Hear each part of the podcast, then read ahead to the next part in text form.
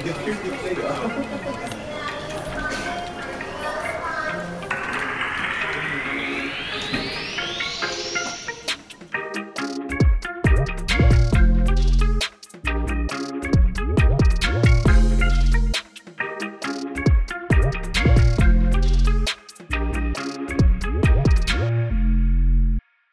dobrý den, já jsem kariérová poradkyně Lucie Václavková. A já jsem odborová právnička Šárka Homfray. Vítejte u dalšího dílu podcastu Pay Gap.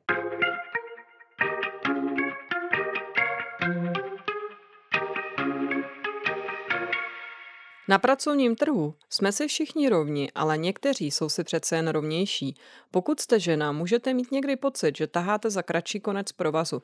Co to vlastně znamená být ženou v práci a co můžeme dělat proto, aby se nám v pracovním životě lépe dařilo? Díky podpoře zastoupení Friedrich Ebert Stiftung v České republice a Alarmu je pro vás podcast dostupný zdarma. A zdarma je také článek s řadou užitečných odkazů. Tentokrát se budeme věnovat situaci českých žen, které podnikají. Proč do podnikání vstupují, s jakými překážkami se nejčastěji potýkají a je pro ně slaďování práce a péče snazší než pro zaměstnané ženy? O těchto a dalších tématech si budeme povídat s Markétou Švarcovou ze Sociologického ústavu Akademie věd, která se zaměřuje na nerovnosti na trhu práce z genderové perspektivy, na migraci a prekaritu práce. Ahoj. Ahoj, díky za pozvání. Markéto, na začátku bychom se tě rádi zeptali, co víme o podnikatelkách v Česku, kolik žen podniká a mění se nějaký jejich počet v čase? Tak mezi všemi podnikajícími je 1/3 žen, které podnikají a pozorujeme nárůst podnikajících žen, především po ekonomické krizi v roce 2008. Pozorujeme nárůst téměř o 36% mezi ženami, které podnikají. A je to zajímavé srovnání, protože u mužů tento nárůst v tomto časovém období pozorujeme pouze o 11%. Takže se dá říct, že počet podnikatelek roste rychleji, než je tomu u mužů? Ano. Především tady v tom časovém období od toho roku, řekněme, 2010 dál. A čím by to tak mohlo být? Těch důvodů je více. Samozřejmě do toho vstoupila ta finanční krize.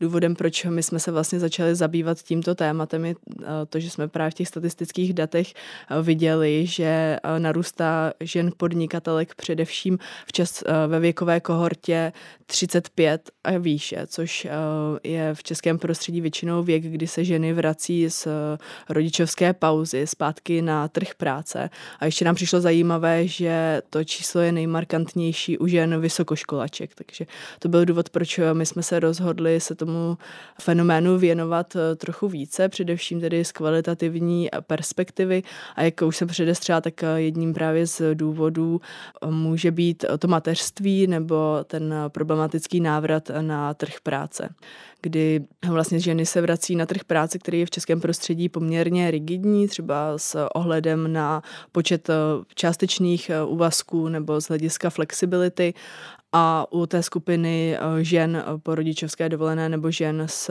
malými dětmi je ten důvod, z našeho výzkumu vychází především to, že právě hledají nějakou flexibilitu, skrze kterou dokážou skloubit jejich pečovatelské závazky s návratem na trh práce. Tenhle příběh nebo ta data, co ty o nich mluvíš, tak to úplně popisuje moje vlastní situaci, protože já jsem vysokoškolačka, mám PhD a hlavní důvod, proč jsem začala podnikat, proč jsem odešla na volnou nohu, byl ten, že jsem v té situaci, kdy jsem měla malé děti a zároveň jsem si chtěla udržet kvalifikaci v té své budoucí práci, tak jsem vůbec nemohla najít práci na částečný úvazek. A spočítala jsem si, že kdybych trávila 40 hodin v práci, 2 hodiny na cestě, 1 hodina obědová pauza, že bych své děti skoro vůbec neviděla. A také tu časovou flexibilitu, tu potřebu svobody potvrdila naše taková mini-anketa, kterou jsme si udělali mezi posluchačkami našeho podcastu, protože většina z nich odpověděla, že právě tím hlavním důvodem byla potřeba rozhodovat sama o sobě, o svém čase, skloubit práci a péči, ale objevovaly se i takové důvody, jako třeba přivýdělek při rodičovské dovolené nebo i dokázat partnerovi, že na to mám. Jaké další motivy pro podnikání, kromě té potřeby flexibility, ukazují ty vaše průzkumy? My v rámci prvního projektu, který se jmenoval OSVČ jako prekérní práce, který jsme realizovali v rámci Sociologického ústavu, tak jsme definovali 4 skupiny podnikajících žen, které byly nejvíce ohrožené, nejvíce prekarizované situaci, protože my vlastně na to podnikání nebo sebezaměstnání koukáme optikou té prekarity. Možná se později dostaneme k tomu, co to vlastně znamená, jak ji vnímáme, ale vím, že vy jste tady o tom už hovořili. Ale my jsme si definovali 4 skupiny žen podnikatelek, které jsou nejvíce ohrožené tou prekaritou, a jimi byly ženy vracející se na trh práce po té rodičovské pauze, ženy absolventky, které začaly podnikat již třeba při studiích nebo v horizontu 5 let po skončení studia. Potom to ale také byly ženy v předdůchodovém věku, a dále jsme se zabývali skupinou žen s migračním statusem. A u každé z těch skupin se liší vlastně ty motivace, ty důvody, proč se rozhodli do toho podnikání vstoupit nebo proč ho začali. U těch žen absolventek, tak jsme si je pracovně nazvali, tak se právě objevovaly často takové motivy spojené se svobodou. To znamená realizovat svůj vlastní nápad, být sama, svou vlastní šéfkou, organizovat si čas, jak já chci. Byly tam také kreativní aspekty. U těch žen po té rodičovské dovolené nebo i třeba při té rodičovské dovolené, tak o tom už jsme hovořili, ale často to bylo právě hledání té flexibility. I jsme se setkávali s příběhy, kdy oni chtěli vlastně se vrátit třeba do původního zaměstnání nebo chtěli zaměstnanecký poměr, kdy si uvědomovali úskalí toho, co to znamená pracovat sama na sebe. Nicméně právě v kontextu, řekněme, tradičního nastavení genderových rolí v české společnosti, kdy především na ženách leží většina těch pečovatelských povinností, v souvislosti s rigidním nastavením toho trhu práce prostě toto nedokázali najít, takže ten důvod, proč začali podnikat, my ho nazýváme, že nebyl až tak dobrovolný. Taková prostě znouzecnost trošku. Také ale důvodem nejenom tedy u této skupiny žen podnikatelek, to asi jde průřezově skrze všechny skupiny, bylo to, že v oboru, ve kterém se rozhodli podnikat, vlastně nebyla možnost najít práci na klasický zaměstnanecký poměr. Takže často mohli třeba pracovat na takzvaný švart systém, ale abych se vrátila k těm skupinám, tak potom ještě důvodem vstupu do podnikání pro ženy v předdůchodovém věku byla naopak zase nějaká, řekněme, diskriminace na trhu práce z hlediska věku. Když oni přišli o zaměstnání třeba ve věku 55+, tak pro zaměstnavatele už prostě třeba nějakých důvodů nemuseli být tak atraktivní. Vlastně jim nezbývalo nic jiného, ale byly tam samozřejmě i pozitivní příběhy v těch odpovědích komunikačních partnerech, se kterými jsme hovořili. A to například to, že už mají pocit, že odpracovali dost, že už prostě jako kdy než teď, kdyby měli začít realizovat něco, co by je doopravdy bavilo, a nebo třeba, že už mají ty prostředky na to realizovat ten svůj vlastní nápad a už třeba mají starší děti, takže mají konečně čas na to realizovat ten svůj vlastní nápad. To je skvělý. Já jenom našemu pravidelnému posluchačstvu připomenu, že tématu prekarity, to je z nejistého nebo neadekvátního zaměstnání, jsme skutečně věnovali jednu z dřívějších epizod, podobně jako vlivu mateřství na nejistotu a situaci na trhu práce, nebo situaci žen migrantek nebo žen ve věkové kategorii po 50. A tady se nám vlastně prolíná v zásadě všechno, o čem jsme mluvili už dříve. Je skvělé slyšet taky nějaké pozitivní příklady té motivace. A nejenom mít pocit, že člověk je do situace podnikání nějakým způsobem vehnán. Jak si ale vlastně můžeme představit podnikatelku? Protože podnikat se dá samozřejmě v mnoha různých formách, nejenom v úvozovkách klasický živnostenský list. Jaké formy třeba známe, nebo jaké formy se tak u nás vyskytují a pracovali jsme s nimi v tom výzkumu? Když se na to budeme dívat z té genderové perspektivy, tak z těch dat vychází, že ženy nejčastěji podnikají jako osoby samostatně výdělečně činné, Co mě přišlo zajímavé na závěrech z našich zjištění je to, že ženy mnohdy neví, jakým způsobem bude pro ně nejvýhodnější nebo v rámci jaké formy pro ně bude nejvýhodnější to podnikání.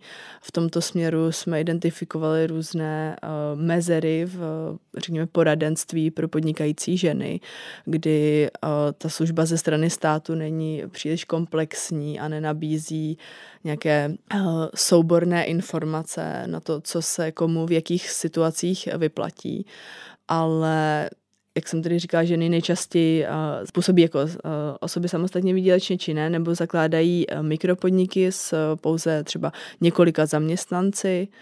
Může to souviset s tím, což jsou závěry z šetření Global Entrepreneurship Monitor, který hovoří o tom, že ženy deklarují, že mají nižší sebevědomí při zakládání toho podnikání, mají jiný přístup k, řekněme, jakoby analýze rizik a vůbec investice třeba vlastních financí do toho podnikání. To samozřejmě souvisí i právě s tím, že často začínají podnikat v období, kdy mají malé děti. A určitě to i souvisí s tím, že mají i jiné kapacity na to, jak o svém podnikání přemýšlet a o tom, jak ho rozvíjet, protože, jak jsem říkala, jsou zatíženy nějakou druhou směnou a značným množstvím pečovatelských povinností, tudíž nemají tolik mentálních kapacit k tomu přemýšlet o tom, jak své podnikání rozšiřovat. Právě sladění práce a péče a nedostatek času i naše posluchačky označily za největší překážku rozvoje toho vlastního podnikání, že jim chybí energie na to, aby podnikání dál rozvíjeli. A také mojí otázkou, jestli ta flexibilita, kterou já jako podnikatelka získávám, za kterou ty ženy do toho podnikání dost často tedy směřují, jestli to není tak trochu past. Určitě hovoříme o jakési domnělé flexibilitě, protože z těch odpovědí komunikačních partnerů, se kterými jsme hovořili, vychází, že si na začátku vlastně neuvědomovali, kolik práce, kolik času budou muset do podnikání vložit. Je to i častým argumentem nebo fenoménem, když například hovoříme o švart systému, když zaměstnavatelé nabízí práci skrze švart systém, tak vlastně ten hlavní argument ze strany těch zaměstnavatelů je ten vyšší zisk v té jako měsíční perspektivě, ale už se nehovoří o dalších pastech, které právě můžou souviset s tím, že si ty ženy nebo obecně ti podnikající musí sami zpracovávat daňové přiznání, že třeba nemají nárok na dovolenou, že musí pracovat, když je to potřeba, tudíž pracují třeba mnohdy v nějakých nestandardních časech, to znamená po večerech, v noci, kdy prostě jako není úplně zdravé. Zároveň obecně hovoříme o nějaké absenci kontroly nad množstvím té práce, protože když ty ženy pracují nebo obecně ty podnikající pracují na ten švart systém, tak vlastně tam pořád jsou vidět ty znaky té podřízenosti a nadřízenosti, takže jakýsi domělý nadřízený jim pořád jakoby zadává tu práci a oni nemají vlastně ty reálné autonomní možnosti ovlivnit ten objem té práce, který musí vykonat. Já jsem teďka měla na mysli ještě něco jiného, nemyslela jsem konkrétně tu prekarizaci, o které my jsme mluvili v těch minulých epizodách, ale to, že když jsme jako ženy podnikatelky flexibilní, takže to, co jsem pozorovala ve svém okolí v příbězích individuálních podnikatelek, se kterými jsem se setkala, takže vlastně je tendence toho tady využít, že ten partner, který chodí do zaměstnání a není doma, využívá toho, že jeho žena jako podnikatelka v domácnosti je, že může zabezpečit tu rodinu a péči o děti, protože si přeci může to podnikání přizpůsobit. Zastavme se teď u toho, jak bychom ženy mohli v jejich podnikání podpořit. Určitě nikdo nechce, aby začínající podnikatelky byly jenom takové lepší paní v domácnosti, které si vlastně jenom tak jako bokem trochu přidělají v tom nějakém svém jako podnikáníčku. A co by ženám pomohlo, aby ten jejich vstup do podnikání a ten jeho rozvoj, zejména v těch prvních letech, byl nějakým způsobem jednodušší a efektivnější? Kromě toho, že si lepším způsobem nebo rovnoměrnějším způsobem rozdělí tu domácí druhou směnu, zejména mezi sebe a partnera. V téhle souvislosti bychom rádi udělali shoutout na nový projekt Férová domácnost.cz. Pokud jste si ještě neudělali audit vlastního rozdělení domácích povinností a péče, rozhodně se na tento web podívejte a možná se budete hodně divit. Kromě toho, co si tedy ženy můžou nějakým způsobem v úvozovkách nastavit doma, co by pomohlo jako support ze strany státu nebo veřejných institucí? Průřezovým tématem, který se nám objevuje v souvislosti s debatami o podpoře podnikajících žen, je určitě téma informovanosti. V většině rozhovorů a fokusních skupinách, které jsme s podnikatelkami vedli, bylo přítomno nějaké stěžování na servis ze strany státu v souvislosti s právě povinnostmi souvisejícími s nastavením daní, vůbec s tím rozhodnutím v rámci jaké formy podnikat, jestli jako osoba samostatně výdělečně činná nebo zakládat SROčko. My jsme na to reagovali v rámci druhého projektu, který jsme realizovali v rámci Sociologického ústavu, který se jmenuje Prekarita jako reálná zkušenost sebezaměstnaných a mikropodniků, a zpracovávali jsme tam analýzu, která právě by měla usnadnit vstupujícím do podnikání tady to rozhodnutí a měla sumarizovat ty informace v tomhle směru. A kdybychom se vrátili zpět k otázce žen, tak další servis ze strany státu, který by určitě uvítali, jsou dostupnější instituce péče, protože to je kámen úrazu, který řeší všechny podnikatelky, matky, které se vrací na trh práce, dostupnost školek, jejich otevírací doba a tak podobně, která má jako zásadní vliv na to, jak mohou to podnikání vůbec realizovat, rozvíjet a začínat. Jsem moc ráda, že Šárka zmínila projekt Férová domácnost, ale já bych ráda jsem to téma slaďování a dělby péče o děti a domácnost jsem ještě jednou vrátila, protože skutečně ty ženy to uvádějí jako velmi limitující faktor při rozvoji toho vlastního podnikání. Některé dokonce mají pak tendenci tu svoji rodičovskou a pečující roli stavět i na to podnikání. Jakou s tímhle máte zkušenost, nebo co na to o tom říkají vaše průzkumy? Z výpovědí komunikačních partnerek, se kterými jsme hovořili, vyplývá, že velká část z nich se neidentifikovala jako podnikatelky. Vlastně jim přišlo zvláštní, že žádáme o rozhovor do výzkumu zaměřujícího se na ženy v podnikání nebo na podnikatelky. To odkazuje k tomu, že vlastně i svůj příjem obecně považují za nějaký sekundární a v rámci diskurzu intenzivního mateřství se primárně považují jako, chápou sami sebe jako primární pečovatelky. Řekla bych, že to i souvisí, a to se nám taky ukazovalo ve výzkumu, který jsme zaměřovali na problematiku covidu, tak když jsme dělali rozhovory s podnikajícími ženami a ptali jsme se jich na nějakou jejich reflexi v průběhu toho covidu, tak se nám ukazovalo, že vlastně to vyjednávání o nějaké genderové dělbě práce mělo určitě zásadní vliv na jejich podnikání, takže my jsme to potom pozorovali i v datech, kdy v průběhu toho covidu na jednu stranu spousty žen s podnikáním končilo, protože už vlastně jak na nich ležela ta péče, tak už nebyly schopny vlastně si vydělávat tolik, aby se jim vůbec vyplatilo v tom podnikání pokračovat, ale zároveň museli pořád platit povinné odvody na sociální a zdravotní, takže z důvodu toho se v tom covidu rozhodli to podnikání ukončit, ale naopak zase jsme se setkávali s příběhy, kdy ty ženy, protože právě třeba pracovaly v oblasti, která byla tím covidem přímo zasažena, uzavřena, tak to podnikání rozvíjeli jako nějakou cestu, nějaké autonomní flexibility, která jim umožní vydělat si alespoň něco k té obrovské zátěži v souvislosti s péčí o děti, když byly třeba zavřené školy a tak podobně. Jedno z témat, které tady už opakovaně zaznělo, u kterého bych se ráda zastavila teď, tak je otázka právě toho výdělku nebo odměňování. Lucie, ty jsi zmiňovala něco jako freelance gender pay gap. Je to tak, že ženy podnikatelky mají tendenci si říkat o menší odměnu než muži, nebo je to složitější? Máme tady už v dnešní době k dispozici data ze zahraničí.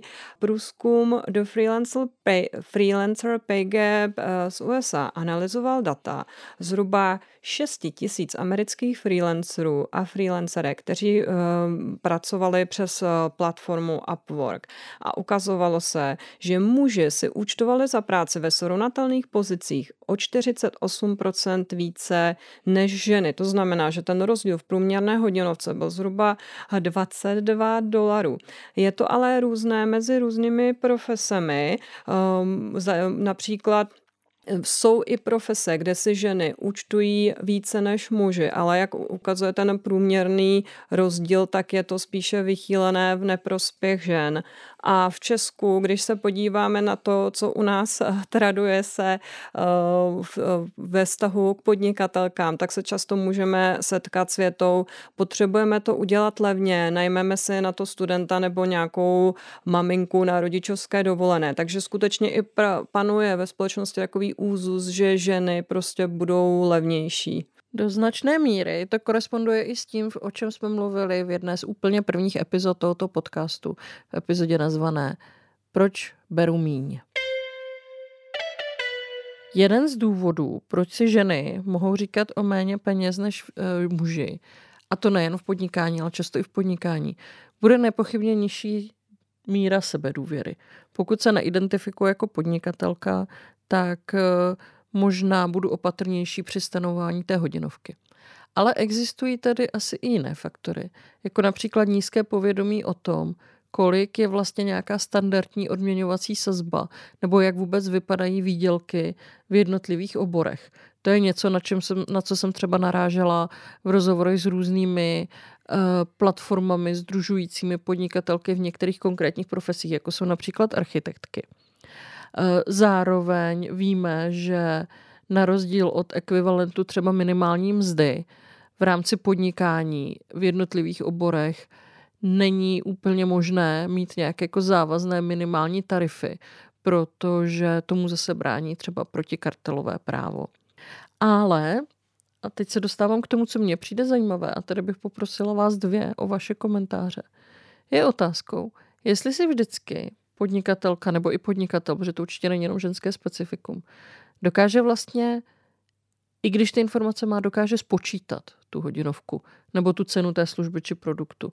Nevstupují nám tady náhodou i nějaké varianty rozdílné finanční gramotnosti? Z těch našich výzkumů vychází, že téma vlastně nastavování vlastní mzdy a vůbec toho nastavování cash flow je velmi komplikované pro podnikatelky. Souvisí to, nebo může to do značné míry souviset i s tím, v jakých oblastech vlastně ženy nejčastěji podnikají, kdy i v této oblasti je velmi zásadní nějaká horizontální segregace. S dat my víme, že ženy nejčastěji podnikají v takzvané oblasti ostatní, kam se vejde většina služeb. Zároveň víme, že i v podnikání ty fenomény korespondují, ty nerovnosti na trhu práce, tudíž ženy nejčastěji působí v službách a obecně v oblastech, které jsou méně finančně ohodnocené. A ohledně té finanční gramotnosti, k tomu já asi můžu říct jen to, že neexistuje žádné poradenství nebo v rámci nějaké zevrubné analýzy těch poradenství směrem k podnikajícím osobám, tak se hodně tam hovoří o nějakém marketingu, brandingu, jak vlastně prodat svou vlastní značku, ale z našeho úhlu pohledu tam absentují doporučení právě v související například s tou formou podnikání, ale vůbec i s nastavením třeba daňových povinností a nastavením toho cash flow. Takže ano, my jsme se opravdu setkali i v těch výpovědích s tím, že vlastně ty podnikatelky ani neví, kolik si vlastně vydělají, zjišťují to až při tom povinném daňovém přiznání. A já k tomu se můžu vyjádřit z pohledu podnikatelky, která už se zase pohybuje nějakou dobou v té podnikatelské komunitě. Co já tam vidím, je to, že skutečně si to neumíme spočítat, že tam chybí vlastně schopnost si spočítat ty náklady, spočítat si to, kolik mě to podnikání vůbec stojí, kolik já si musím vydělat, aby mě po zaplacení těch nákladů vůbec něco zbylo a být to schopná promítnout do té cenotvorby. A to opravdu není součástí běžného vzdělávání. U nás je i problém, že vlastně na těch školách vychováváme děti, žáky spíše pro drahu zaměstnance než podnikatele. To, co musím ale říct, že je pozitivní, že v rámci nějakých podnikatelských komunit jsou ty peníze velkým tématem a je tady nějaká vzájemná podpora tohle know-how sdílet. Je možné už i dohledat na portálech jako na Volné noze nebo na dalších podobných i velmi kvalitní články, které vlastně provázejí podnikatele tou cenotvorbou. A ještě tady je otázka, že se jako velmi liší ta cenotvorba nebo vůbec to finanční řízení, pokud máte podnikání se zaměstnanci a pokud jste sami na sebe, protože to je vlastně jako úplně jiná disciplína. A ekonomické školy opět zase směřují k tomu, že spíše hovoří o tom podnikání se zaměstnanci, než o podnikání sami za sebe.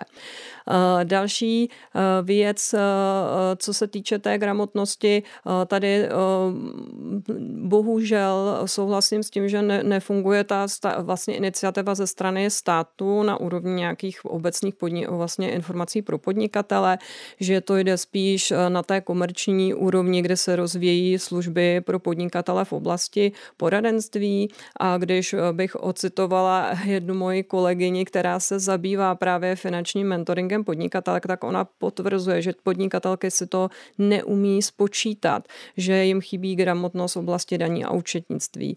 Naštěstí ještě k tomu zase dodám, že my sice nemáme zase ze strany státu takové nástroje, jako je třeba kalkulačka rovná odměna, ale už tady zase vznikly nějaké iniciativy soukromých konzultantů, kteří vytvořili kalkulačky pro podnikatele, které jim pomáhají spočítat si tu jejich minimální hodinovou sazbu, tak aby tam byly zohledněny ty jejich náklady. A na to my dáme odkaz článku, protože to považuji za naprosto skvělý nástroj.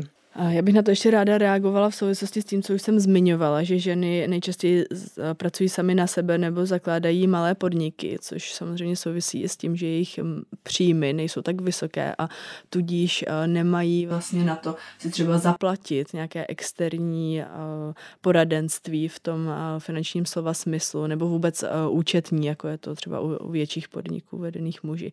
A tak podobně zároveň bych ráda zmínila, že jsme i v rámci projektu realizovali analýzy zahraničních dobrých i špatných praxí a tam se ukazuje jako velmi zajímavé, že existují platformy nebo takové sdružovatelské organizace, které právě pomáhají tady s tou cenotvorbou. Dokonce někde jsou i nastavené minimální mzdy nebo minimální hodinové tarify i v oblastech podnikání. A je to praxe, která se běžně využívá v zahraničí, ale v tom českém prostředí úplně chybí.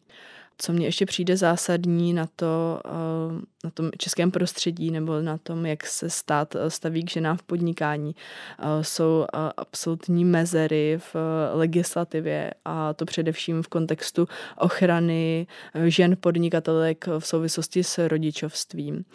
To se nám ukázalo v rozhovorech s mikropodnikatelkami, které mají zaměstnance nebo zaměstnankyně, když vlastně oni si platí nemocenské připojištění, které je dobrovolné a otěhotní získají nárok na peněžitou pomoc v mateřství. Nicméně proto, aby ji mohli čerpat, musí ukončit své podnikání. Musí přerušit tu živnost, což jim zamezuje fakturovat a tudíž vyplácet své zaměstnance a zaměstnankyně. Přišlo nám to opravdu jako velmi zásadní, protože tyto ženy často volí strategii tady vůbec nepobírat. Peněžitý příspěvek v mateřství, vlastně přijít o tu 6měsíční podporu, na kterou mají nárok, protože si dobrovolně platili to nemocenské připojištění.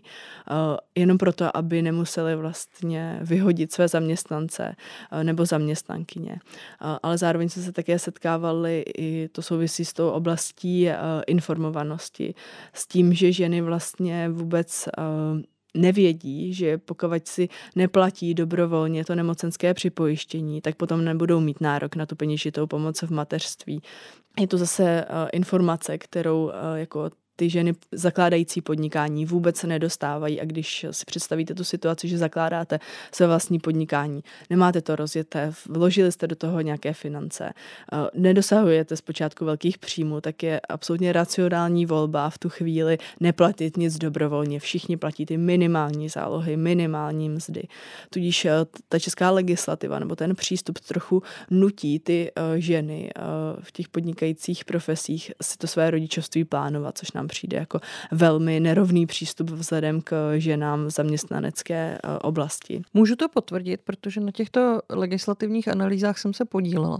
A pokud někdy mluvíme o tom, že české právo je genderově slepé nebo necitlivé, je to přesně tato situace. Pokud právo nepočítá s tím, že podnikající osoba bude těhotná či mít děti, pak to právo zkrátka není pro ženy. Tady můžu zase potvrdit moji osobní zkušenost. Já, kdybych nebyla dočasně zaměstnaná předtím, než jsem měla svoje třetí dítě, tak bych neměla mateřskou, protože jsem si v té době, v jednom období té mé zkušenosti podnikatelské neplatila přesně to pojištění. Vlastně to jako vůbec nenapadlo. A když ne vždycky si to naše rodičovství naplánujeme, můžeme naplánovat, a ten problém, o kterém ty jsi mluvila, se netýká jenom žen se zaměstnanci, ale i s těmi, co podnikají sami na sebe. Oni si prostě nemůžou dovolit zůstat bez příjmu. V tom podnikání je důležitá ta kontinuita a nemůžete ze dne na den říct svým klientům, tak nazdar, ozvu se vám za rok, protože jednak už by s vámi neměli vzájem spolupracovat a pak samozřejmě by vám ten příjem chyběl, protože v současné době ta ekonomická situace není taková, aby ta žena vlastně se vystačila jenom s těmi dávkami. Přesně tak. Jenom ještě velmi stručnou vsuvku mě při přípravě tady těchto legislativních analýz a při nějakém dalším studiu ještě velmi zaujala taková genderová slepota, jak legislativy, tak orgánů, řekněme, veřejné moci nebo státních orgánů, k pozicím žen v takzvaném rodinném podnikání. My rodinnému podnikání nejspíše věnujeme některou z dalších epizod, takže jenom velmi stručně. Rodinné podnikání je z legislativy i z otázky nějaké veřejné podpory u nás zřejmě nastaveno tak, že hlavou rodiny i firmy je muž. Není důvod po tom všem, co jsme si řekli, se divit, že řada žen zkrátka tu svoji podnikatelskou kariéru bude vnímat jenom jako nějakou dočasnou záležitost, ať už na začátku, nebo k tomuto závěru dospěje v průběhu. Je to tak, Lucie? Já na tomhle můžu dát jednak moje osobní zkušenost, kdy skutečně v průběhu toho mého podnikání jsem několikrát uvažovala o tom, že bych se nechala zaměstnat, a to jak z těch důvodů finanční, tak i z těch důvodů podmínek při podnikání, protože skutečně člověk se může cítit dost často izolovaný sám a nemusí mu vyhovovat ta podoba té práce, jak vlastně vypadá. A hodně to ukázala i ta naše, řekla bych, anketa, jinak bych si to netroufla nazvat, mezi podnikatelkami, kdy více než polovina žen, které nám reagovaly, uvedla, že by se nechala zaměstnat. Nicméně zároveň také zmiňovali, že za podmínek, že by měly alespoň nějakou flexibilitu a také, že by bylo to zaměstnání v souladu s nějakými jejich hodnotami. Ano, ráda bych toto potvrdila. Řekla bych, že právě podnikání často je, jak jsem říkala na začátku, taková znouzecnost, a to především s ohledem na to, že na něj nahlížíme z té prekérní perspektivy, která přináší jako velkou míru nejistoty, a to nejenom právě v ohledech mateřství, ale obecně nahlíží vlastně na podnikající osobu jako na zdravého, silného, výkonného, především tedy jako muže, protože hovoříme o nějaké maskulinní představě podnikání, která vlastně i z hlediska té legislativy vůbec nepředpokládá, že nastanou právě tady ty situace jako mateřství nebo nemoc dítěte, a nepamatuje na to, jak to pracovní prostředí, tak ta legislativa. Takže si to shrňme. Sice u nás rostou počty podnikatelek, ale rozhodně nemají na růžích ustláno. To samozřejmě nemají ani podnikatele. Ale tak, jako už jsme slyšeli v zásadě ve všech předchozích epizodách, Pro ženy je to v některých ohledech ještě komplikovanější, a to proto, že zejména při nastavování legislativy a nějaké veřejné podpory se na ně zkrátka nemyslí. Ženy v obzvlášť zranitelných situacích, jako je rodičovství, věk nad 50 let a nebo status migrantky, začínají podnikat právě proto, že jiné možnosti před sebou nevidí. Ženy zakladatelky svých vlastních firem nebo svých vlastních freelancerských kariér se tak často nevnímají jako podnikatelky, ale je primárně jako pečovatelky, které se potřebují přivydělat a klasické zaměstnání jim k tomu neposkytuje dostatečnou flexibilitu a prostor. To má vliv na to jejich vyjednávání o tom, jak podnikání bude vypadat i jak se sladí s domácí sférou.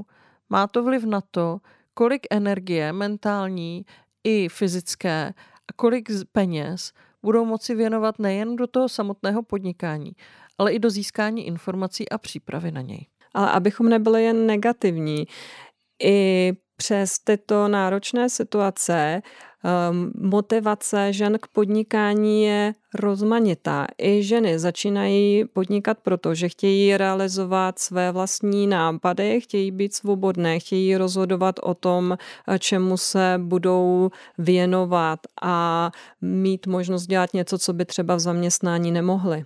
A aby jim to šlo lépe, ocenili by některé specifické formy podpory či nějaké nástroje, které v tuto chvíli dostupné nejsou. A jaké by to měly být a jak by měly vypadat, to víme i díky několika projektům Sociologického ústavu Akademie věd. Děkujeme ti, Markéto, že jsi přijala naše dnešní pozvání a že jsi s náma sdílela vaše zjištění a zkušenosti a díky za práci, kterou děláte. Budeme doufat, že se vám v tom bude dařit i nadále. Taky děkuji za pozvání. Děkujeme, že jste s námi strávili několik desítek minut. Už brzy se doufejme uslyšíme znovu. Tento podcast je o vás a pro vás, takže nás zajímá, jak svůj kariérní život prožíváte. Pokud byste nám rádi něco zkázali, můžete se nám ozvat třeba na e-mail paygap@denikaalarm.cz a moc rádi budeme, pokud náš podcast doporučíte svým přátelům, kolegům a nadřízeným. Jako vždy je pro vás tento podcast zdarma. Děkujeme zastoupení Friedrich Ebert Stiftung a redakci Alarmu. Pokud byste chtěli přece jenom náš podcast a naši práci nějakým způsobem podpořit, zvažte podporu právě redakce Alarmu. Možnosti najdete na jejich webových stránkách. A u některé z dalších epizod naslyšenou.